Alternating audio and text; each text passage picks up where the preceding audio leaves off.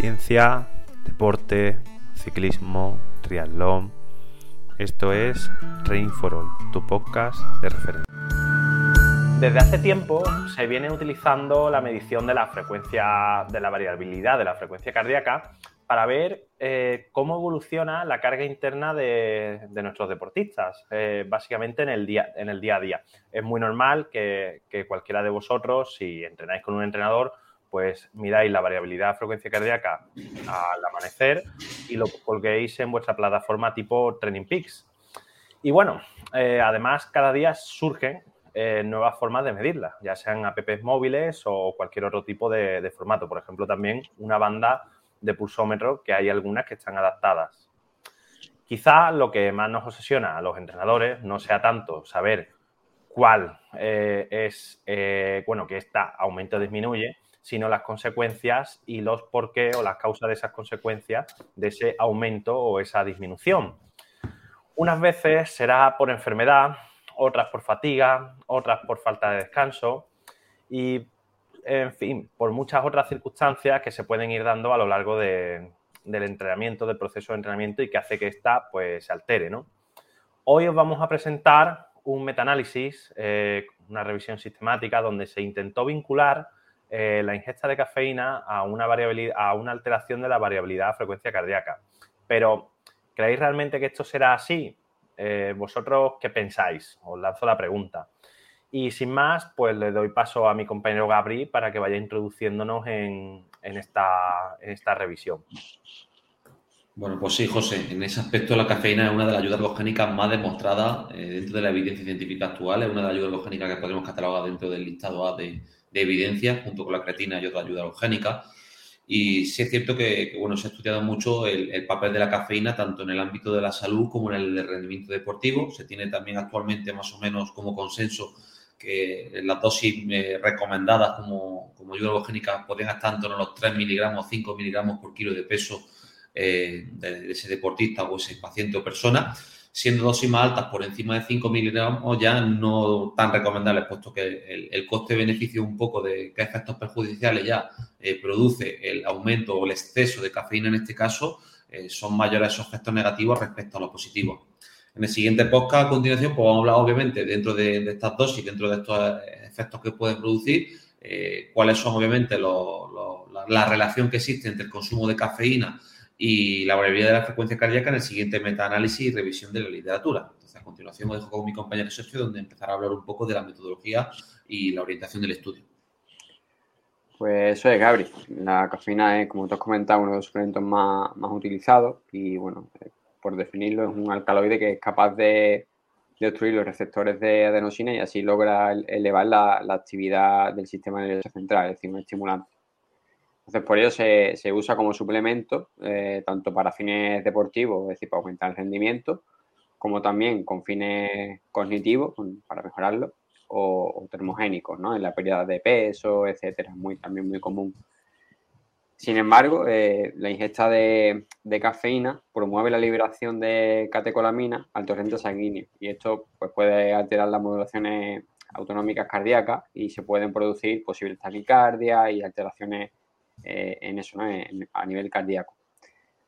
Eh, por otra parte, la recuperación de, del HRV después del ejercicio es considerado un buen predictor del riesgo de problemas cardíacos y, como prevención de, posibles problemas mayores. Entonces, por ello, en el, en el, trabajo que presentamos hoy, lo que se busca es ver qué efecto tiene la cafeína sobre esta recuperación del HRV después del ejercicio y ver qué valores de, a nivel del sistema nervioso se, pueden alterar y, qué mecanismos lo, hacen, lo hacen posible. Todo esto es una, suposición porque lo que se trata es ver si esto es así o no.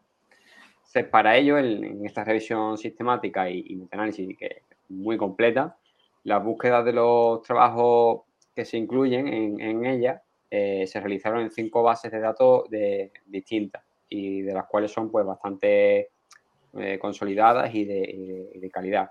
Por ejemplo, Scopus, eh, eh, Medline, etc. Y finalmente, terminaron incluyendo ensayos clínicos aleatorizados eh, que cumplieron con los criterios que, los autores del estudio pues, se marcaron, que serían que la población fueran adultos sanos y o entrenados o medianamente activos y que la dosis de cafeína administrada fuera eh, en un rango de entre 100 a 400 miligramos o eh, de 2 a 5 miligramos por, kilo. Además, otro, otro condicionante sería que la medición del HRV estuviera hecha mm, antes y después del ejercicio. Tras la evaluación del riesgo de, sesgo, de grado y de datos, finalmente se incluyeron en, este metaanálisis que, que tenemos en el podcast 12 estudios en la síntesis cualitativa y 5 estudios en la síntesis cuantitativa, en el metaanálisis. Entonces, sin más, os dejo con mi compañero Jesús para que siga aportando toda la información acerca de, los datos obtenidos de, estos trabajos. Pues sí, eh, bueno, hay que destacar que, podemos encontrar un comportamiento diferente en la respuesta de la cafeína en función de, si la persona, el deportista, pues la consume habitualmente o no. Por ejemplo, hay consumidores habituales de café, gente que no toma o otros productos como que la pueden llevar, ¿no? Lo que es la, cafeína, ¿no? No solo tiene, no solo porque tiene que ser el café. Eh, los resultados de este paper que hablamos hoy, pues concluyen que la cafeína es un suplemento benigno para el sistema cardiovascular y que se puede utilizar en deportes competitivos para la mejora del rendimiento. Esto es algo que también eh, hemos visto en, otro, en otros papers y demás, ¿vale? No, es algo nuevo que veamos. Eh, del presente metaanálisis del que estamos hablando, podemos extraer que hay evidencia de que la ingesta de cafeína no influye significativamente en la recuperación post-ejercicio del HRV en comparación con el placebo, que esto es sí más específico de lo que estábamos hablando hoy y la, la conclusión principal a la que se llega con este paper. También podemos extraer de, las conclusiones que la ingesta de hasta 400 miligramos de cafeína por día pues no está relacionada con posibles efectos adversos, por ejemplo, la ansiedad, dolores de cabeza, inquietud, ¿no? que son esos unos, posibles adversos que si nos pasamos de X cantidad, pues pueden llegar a aparecer. Al final hay que tener cuidado con, la, con estas ingestas. Y bueno, las limitaciones de los resultados son que los estudios incluidos, que ya hemos comentado en esta revisión, pues investigaron los efectos de la cafeína en un entorno de población joven, activa y que estaba aparentemente sana. Por lo tanto, estos resultados no pueden extrapolarse a otro tipo de poblaciones. Y esto sería algo interesante para investigaciones futuras. A continuación, ahora mi compañero Carlos pues, va a comentar unas aplicaciones prácticas relacionadas. Bueno, pues me gustaría comenzar comentando que la cafeína es una sustancia cuyo uso está recomendado por la Sociedad Internacional de Nutrición Deportiva, el el Comité Olímpico Internacional y permitido por la Agencia Mundial Antidopaje. Así que, como ya comentó Gabri al principio del podcast, tenemos una sustancia con bastante evidencia científica y que aparte podemos utilizarla sin ningún tipo de problema. Bueno, pues como ya ha comentado mi compañero Jesús, se debe seguir investigando el efecto de la cafeína en otras poblaciones, ya que los resultados de este estudio no serían extrapolables a otras poblaciones, como por ejemplo gente con obesidad. Por ejemplo, evaluar los efectos de la cafeína en, la salud cardiovascular de personas con sobrepeso y obesidad sería bastante interesante, aún más con el alto consumo de refrescos con cafeína, como la Coca-Cola, por parte tanto de esta población como del mundo en general en los últimos años. Por otra parte, observar el efecto en mujeres, ya que la mayoría de los estudios están realizados con hombres y se podría evaluar el efecto de la cafeína en las diferentes fases del ciclo menstrual, ya que a nivel hormonal podemos encontrar diferencias. Y un dato a destacar es que la cafeína no afecta de la misma forma a sujetos que consumen habitualmente frente a sujetos que consumen esporádicamente. Esto sería algo a tener en cuenta en futuras líneas de investigación porque puede influenciar bastante los resultados de los estudios. Bueno, y con esto doy paso a José a que nos dé su punto de vista. Bueno, pues eh, vista las conclusiones del, a las que llega el propio metaanálisis, ¿vale?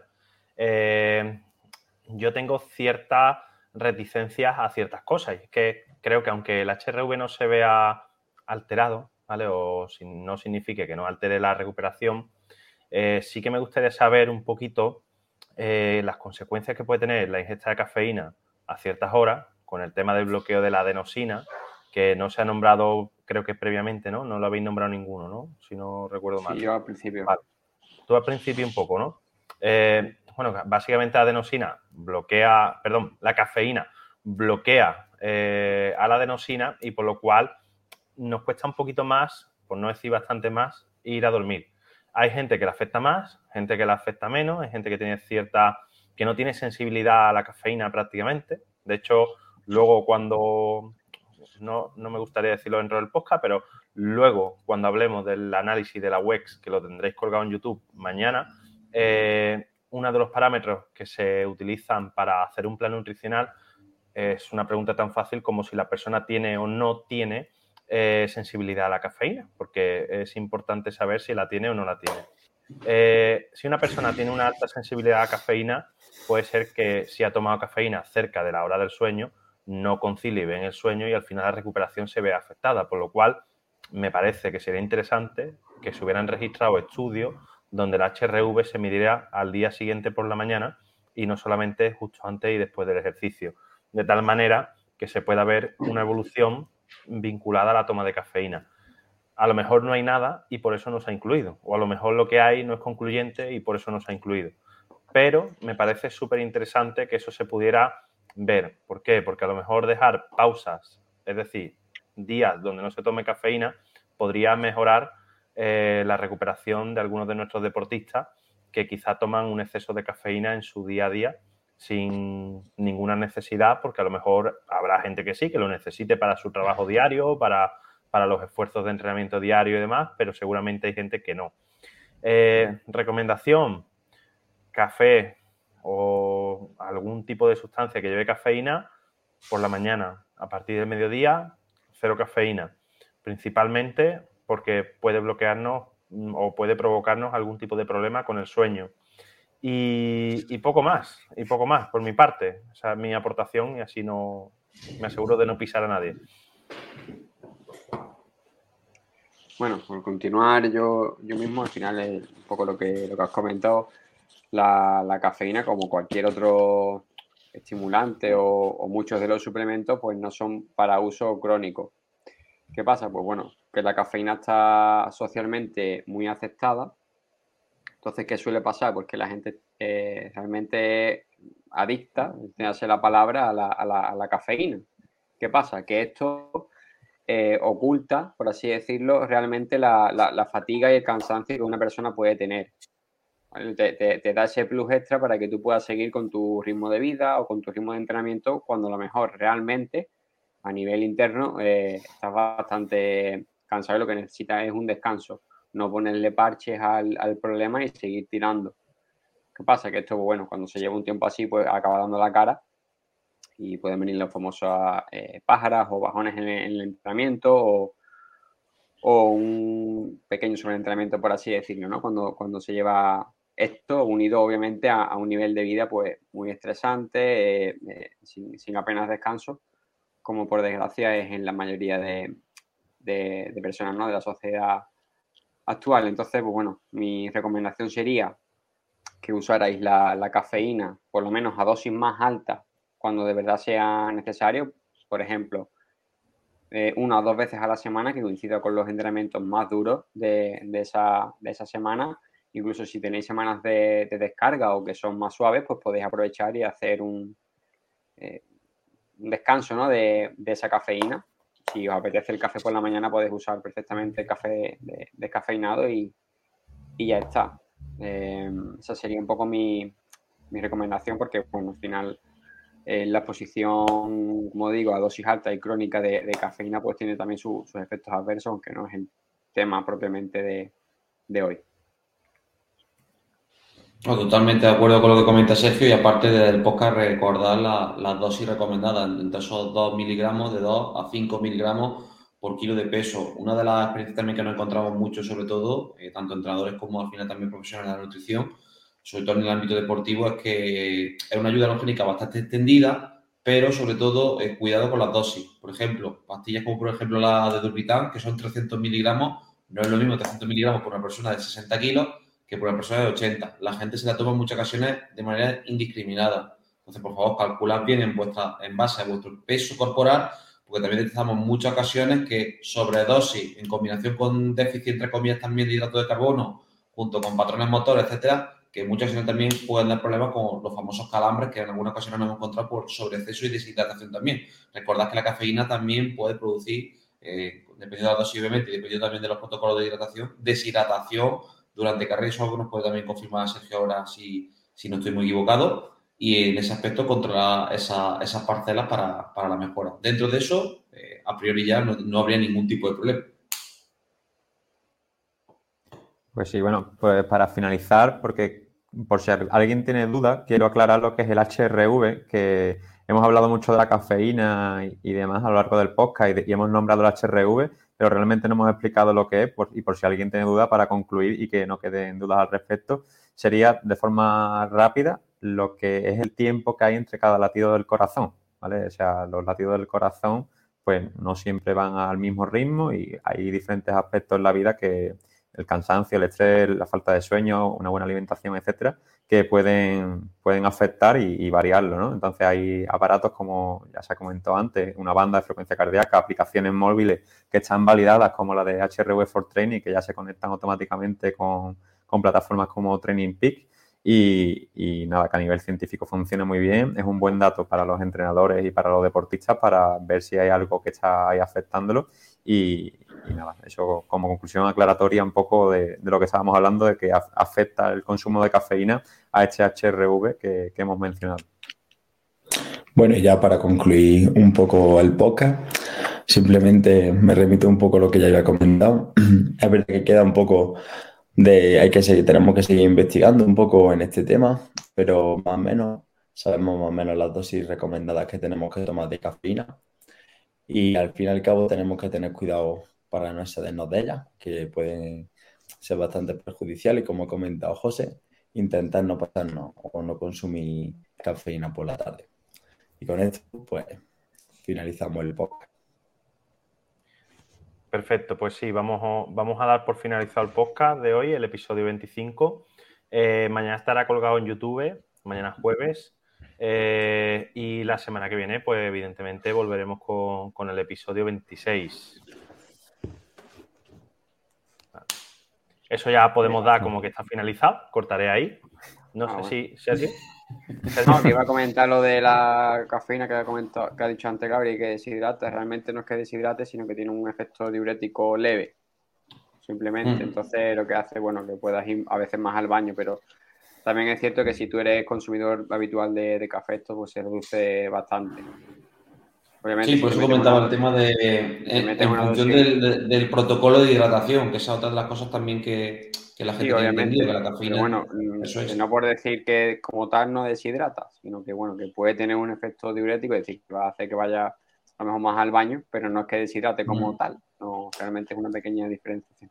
O simplemente por aclarar. Perfecto.